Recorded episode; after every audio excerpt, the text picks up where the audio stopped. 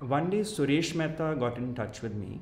He lives in the States and he was close to Jean Dunn. As many of Maharaj's disciples know, the, uh, Jean was uh, got her realization under Maharaj and herself brought out a few books on Maharaj's teaching. This is all after I am that. Now, what Suresh informed me, which I was quite uh, taken up by, was that there was this whole set of unpublished Maharaj talks which he was working on. A gentleman by the name of uh, Mr. Dinkar Kshirsagar used to visit Maharaj. And he, you see, Maharaj also had sessions in the evening. One was his satsangs, which was interactions, but he had sessions in the evening, sessions of meditation, of just sitting with people who spoke Marathi in an intimate group. So, uh, Kshirsagar used to be part of that, and he would take down notes in Marathi in the same language as spoken by Maharaj. He would write down his notes of what Maharaj was saying. Now, these notes are over many talks they originally originally were brought out in Marathi, and now what Suresh has done is worked on the English translation of the same. A lady by the name of Mrs. Dungaji had started this process of translating, and he took it over through Jean Dunn's guidance. What really fascinated me was that firstly, uh, people who are familiar with Maharaj's books will see a big difference in the format of this book because these are not conversations, these are not questions and answers. That is covered in all the earlier books. These are actually what Suresh has aptly titled each talk as a Nirupana, which uh, I presume uh, Kshirsagar has done in Marathi. Because Maharaj gave the meaning of the word Nirupana as that which reveals your true nature. You know. So, what we did first is I wanted to make sure that these were not repetitive. It's not that these were already published in the other titles. So, our team went through cataloged all the dates which were available in various Maharaj books and it was very clear that this kind of material has not been uh, covered in the earlier Maharaj books. So, in that sense, I think it is a great gift for Maharaj devotees and followers because it is really a treasure trove of something pretty different, although the same but in terms of presentation it's different. It's very you'll be astonished it's astonishing to see how similar each nirupana is. It's like the same thing maharaj is saying again and again and again. And this book is about i think over 300 pages. But each time there's a nuance on another aspect. So it's not a book which should be read in a linear fashion you know. It could be read at random. You could pick one up from like page 72 one from page 42 but the consistency and also what really appealed to me was where uh, maharaj makes it very clear that he says that i am that was for then and these talks are for now.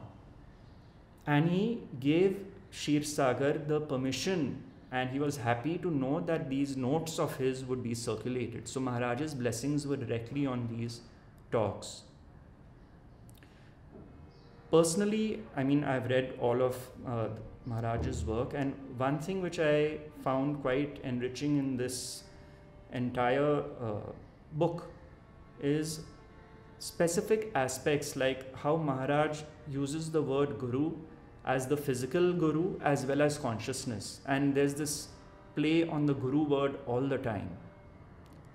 It's almost as if he's obliterating the difference, you know. And of course, he will keep saying, You are the Paramatman, and, you know, you're not the body. All that is the same. In fact, my editor got so fed up of going through this book. So he came to me and he said, You know, each Nirupana, it's the same thing again and again, the same thing. You are the Paramatman, you are the Paramatman, you are the Paramatman. He said, It's like Chinese torture. you know, they would drip one one drop here on the head till you felt your head was hollow. I think that is what Maharaj is doing. He's trying to just erase all your concepts and your mental constructs and just bring you to the bare bones, you know. And uh, so I was, of course, very closely involved in this book with Suresh. We exchanged a lot of conversations on the phone because it was very important that we both were on the same page. And it's been a real pleasure working with him on this, which I feel is an immensely important book. There are not too many books out, there are a few, but they are not enough. And if there are unpublished talks of Maharaj, then it must come out and it is coming out, which gives a lot of satisfaction. So, readers, I think they should just keep all this in mind that it's a, a very different uh, book and its title is Meditations with Sri Nisargadatta Maharaj because you will see how Maharaj emphasizes on meditation. Of course, what he means is, uh, to use Maharaj's words, you know, consciousness meditating on consciousness, what he refers to as non dual devotion. It's like he would tell everyone, abide in your beingness, you know. So, this book does have a more serious tone in a sense. There are none of those, uh, you know, random powwow sessions which uh, questioners have with Maharaj. That is not in this book. But it is truly a meditation when one reads this book. I think uh, once again Suresh has found the apt title for such a book.